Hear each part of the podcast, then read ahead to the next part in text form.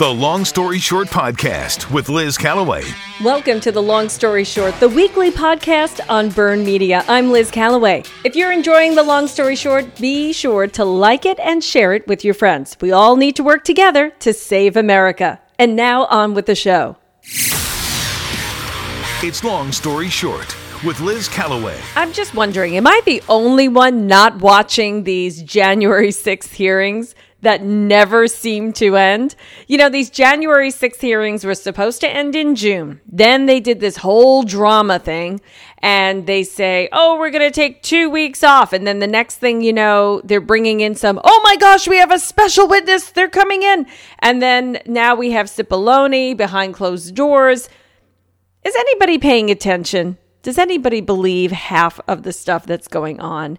This is uh, the definition of a witch hunt. Just bring in as many people as possible, put as many people under oath, terrify people, cost them lots of money, and basically turn up nothing. This is not even a court of law. It's not going to result in anything. They're trying to get criminal charges against President Trump because why? They are afraid he's going to run for 2024 election. And quite frankly, it's obvious he is. He is. And I was just listening to his speech in Vegas. I think it was the most powerful speech he's given uh, since he th- since the speculation began about him running in 2024 because he was really really hammering home how the country has changed so much in the past 18 months in particular with crime law and order and and that is the one thing that everybody needs to rely on is that the fact that we have law and order in this country. And if we don't, we don't have a country. If we don't have a border, we don't have a country. If we're not energy independent, we don't have a country, and so on. And so he hammered those things home. But the other thing that's been going on with these January 6th hearings is they're attacking us. Yes, the people of the MAGA movement, the people that believe in Trump. I don't know about you, but my support of Trump has not wavered. Now, if yours has wavered, I'd love to hear why. Is it just because what the media is saying or what this January 6th thing is about or you're, you're starting to question? Well, let me play this for you. This is, you remember, good old governor from Ohio way back when, John Kasich. He ran in the primary against Trump in 2016. It was him and Ted Cruz, the two left standing against Trump. Then they formed an alliance, which I don't think Ted Cruz really followed up on. I think I think he kind of like you know, he was kind of he says, "Yeah, yeah, I'll make a deal with you," but he had all every intention of of clinching that Republican nomination for himself.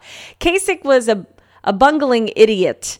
Um, you know, he was so whiny, he was wishy washy, he was like a wet noodle, um, crying and all emotional and trying to pull everybody together. When the left is like going at our throats with the machete, He's saying, oh, yes, no, this is not right. We have to stop this in the tone of Trump and all of that. Meanwhile, Trump is like, wait, I'm I'm fighting fire with fire here. what are you doing? You know. Uh, okay, so forget about that. That was 2016. But John Kasich is still gunning for Trump, but he's attacking you and me. And uh, here he is on Wolf Blitzer's show on CNN one other thing that's been happening that I've noticed, uh, Wolf, and that is I like to say there are a group of what were hardcore Trump supporters, and I think they're getting like mushy. You know what that term means? No, they're laughing. They're, they're mushy. You. They're getting weaker. They no longer sort of stand weaker. up and defend him. They now say, well, it's time to move on. So these hearings, the, the accumulation of these hearings, highly watched hearings, are taking highly a real watched. toll on him and providing space for other Republicans to think about running for president. Are they highly watched? I don't think so. I, mean, I don't know. I'm just taking a wild guess here. Um, I don't think they're highly watched. I'm not getting mushy over, over Trump at all. I'm still defending him, but I don't have to defend him really. I, I, mean, I'm just stating the obvious. And the reason why they're dragging out these hearings that were supposed to end in June is they want to get as close as they can to 2022's election. So now they're scheduling more and more uh, testimony by all these people they keep finding and they're going through this witch hunt that you know that we are so familiar with if you're a Trump supporter you know exactly what it is and they just keep bringing all these people in and they're going to keep doing it and now they're saying they have testimony scheduled through August yes through August. So they are just trying to inch closer and closer and drag it out as much as possible because that's really the only thing they've got. Now, what they should be paying attention to, of course, is all the crime and violent crime and murders that are going on, rapes that are going on around the country. And Trump talked a lot about this in his rally in Vegas recently. Um, and I'm going to play some clips from that. But before I do, I wanted to play his take on January 6th. Here's what he said about Nancy Pelosi and what she didn't do to protect the Capitol. Just like Nancy Pelosi was supposed to be policing the Capitol building, and she didn't do a very good job. The mayor of D.C., Nancy Pelosi, we offered him the troops, 10,000 plus, and they turned us down. That was on January 3rd. They turned us down, 10,000 troops. But it's the same thing. They didn't do their job. They like to blame it on others, but they didn't do exactly. it. Exactly. So that's what he was talking about. He was talking about the governors around the country uh, that are in Democratic governors or Democratic mayors or that are not doing their job in protecting the public. You know, Trump said something during this rally. He said, You need a president that's going to make America safe again. If we don't feel safe, with all this increasing crime, you know, he gave some statistics during the rally speech from 2019 to 2021. Uh, violent crime has gone up in Nevada, which is where he was speaking, 35%. It's gone up 52% in New York City, more than 60% in Chicago. And he didn't give Atlanta's numbers, but he said that Atlanta was worse than Chicago, the amount of percentage that it has increased. Um, and that makes people very, very uncomfortable. And then you talk about taking guns away from people that they can't defend themselves. What is that about? You give career criminals uh, the ability to stay out on the street by eliminating cash bail, uh, defunding the police. You you do all this police reform that makes police afraid to act and do something wrong that might end up getting them sued with qualified immunity uh, you know, uh, might be losing their uh, job, their pension, dragging their family through God knows what kind of uh, criminal case or civil case and costing so much money and putting them in poverty. There's no wonder why they're having a, a, a tr- lots of trouble uh, attracting new recruits to the police department. They've made the police the villain. And this has been going on for a while, but in particular during the pandemic and during all those riots, it really started to take a turn to defund the police. And as much as President Joe Biden says he's not for defunding the police, essentially everything he has done has been anti police. This was very much so a law and order speech, July 8th in Las Vegas. And Trump really worked hard on the drug problem and really was able to stave off a lot of it coming in over the border. He spoke to China. He said to China, You cannot send this fentanyl anymore to the drug cartel in Mexico. So, what they did was, uh, you know, I did a little research, and what it seems to have happened was they started selling the drug cartel in Mexico, not fentanyl in its whole state, but the ingredients needed to make fentanyl. And then the cartel makes it and they then bring it over the border as best they could. But with Trump causing this um, blockage at the border with the wall and uh, all the policing, it was able to stave off the flow. But with Joe Biden as president, with the open borders, the number one issue that we have is the criminal element coming over the border. He characterizes it as an invasion, not an invasion of poor people that are coming over. That's not what he's referring to. He's talking about the weapon of fentanyl. Listen. We worked long hours, and during my years in the White House, we had great success, especially when you compare it to what is happening now, where drugs are pouring into our country at levels never seen before.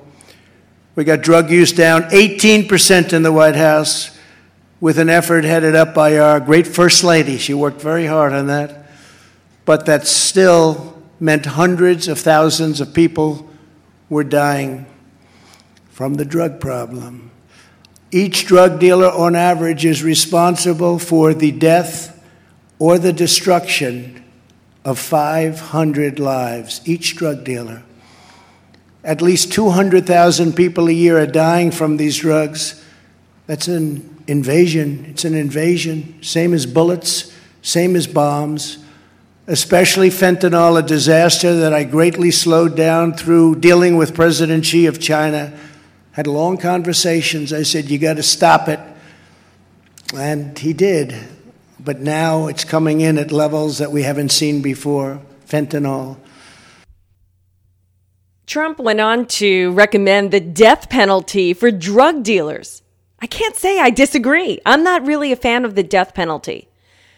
But when you think about it, they're killing people, they don't care, nonstop, making millions of dollars off of killing people, destroying families, destroying children's lives because of their both parents. How many stories have we heard? Children found wandering the neighborhood or in the back of a vehicle of parents that are overdosed in the front seat. It is unbelievable. Fentanyl killing children in a home where it's being used or sold or packaged. This is a problem that needs to be stopped. But other than the drug dealers, Trump also recommended what he would do if he were to become president is to instill the death penalty on human traffickers, to instill the death penalty on those who kill cops. I can't say I disagree. There is a war on cops right now. And it's becoming a, a they. This is the Democrats' plan. So they villainize the police, they defund the police, cripple the police, stop people from uh, looking for jobs as police officers, cause the retirement of many police officers, so that we are left to fend for ourselves. And then they disarm us with laws to uh, take away guns for law abiding citizens. And what do you have? You have a tyrannical government that is doing everything possible to let criminals out of jail, to perpetrate more crime. I think it's something like 86% of crimes are committed by people who are have been already arrested or convicted. And so you can't not look at this and say they're doing this on purpose. They are the party of death. I've said it for years and years and years as I'm watching it unfold. This is what they do. So, what did Trump say about it? About crime being rampant through America right now, especially in Democratic led cities and states? Well, he's pleading with you to vote the right way in 2022 and 2024. Listen. But today, crime has become far worse than ever before with Republican victories in 2022 and 2024 we can restore tough on crime policies and much, much more. Leave our police alone. Let them do their job. They know what to do. We have to allow them to do it. Among the first bills we pass must be to fund a massive increase in the number of police officers in every city and metro area all across our country. And we want to get really good, powerful people. We want to get police that can be police. We don't want to hire people that they look at somebody and they're afraid. Does anybody understand what I'm saying? Do you understand that, Tom Homan? I don't think so, Tom, right? Police departments continue to hemorrhage officers in record numbers, a direct result of the Democrat Party's anti police crusade. And by the way, it continues. They still want to defund the police. You know, they're trying to say, well, not really, not really. When somebody's saying not really, that means they want to do it. Boy, do I miss Trump. And you know what? He has always been a law and order president. And it wasn't until Biden took the reins did we realize what that really meant. After listening to the end of his speech in Vegas on July 8th, I don't have any doubt that he's going to run in 2024. In fact, this clip makes me miss him so much. Listen. Law and order is at the very heart of the American promise of life, liberty, and the pursuit of happiness. Without law and order, there is no justice, there is no safety, there is no prosperity, and there is no freedom. That's why impartial rule of law has been at the core of our Make America Great Again movement, greatest movement in the history of our country. And all of those people back there, oh, they would love to get me in that, but they can't. There's never been a movement like this. I mean, we had a president who ran twice and won twice and may have to do it a third time. There Can you, you believe go. that? There you go. I say ran twice and did better the second time. You know that, right? Did a lot better. Got more votes than any sitting president in history. And that's a tribute to you, more than a tribute to me, that's a tribute to you. And our vision for America could not be more different from the nightmare being forced on this nation by the radical left. They want open borders. We want strong borders. They want defund and disparage the police. We want to support and strengthen our police. They want America to be a sanctuary for dangerous criminal aliens. We want our country to be a sanctuary for hardworking people that love America. They want a country that is soft on violent felons. We want, a, we want communities and we want a country that's safe for law abiding citizens of every race, religion, color, and creed. These are the contrasts that will define this election. Very simple. In addition to the other things I say, low taxes, strong, strong military. We rebuilt our military. We added Space Force. Few regulations, which is why we had the best job numbers ever. But these are decisions that will determine the future of our country. With the help of everyone here today, we are going to keep on pushing and keep on fighting until we have defeated the radical left assault on law and order. And we will all together make America great again. We will liberate our communities from the scourge of crime. We will protect the innocent. We will deliver justice to the guilty. And we will defend our police in every city, every suburb, and every community all across our land. I just want to thank you all for being this is an incredible group of people. Thank you very much. So there you have it, Trump in Vegas. Um, it sounds to me that he is running, but more importantly, he's imploring all of us to do what we need to do in 2022. And we did such a good job in the primaries here locally in the Myrtle Beach area. Boy, oh boy, we got rid of a lot of RINOs. We've eliminated their chance to oh, get back into Congress. We are really doing great. And I have been so excited since the primaries and the runoffs to know that we are electing America First candidates that support the Trump doctrine. I'm on the mission. I'm I'm all renewed. You know, I was getting a little worried there. I'm not going to lie, but but uh, when you see the big money pouring into local campaigns to get these RINOs elected and people who are never Trumpers elected, it, it just really is disheartening because then you feel like you can't get above it. But you know what? We won. We won, and you know what? I am not tired of winning. Are you? I didn't think so. The Long Story Short Podcast with Liz Callaway. Thank you for downloading Long Story Short.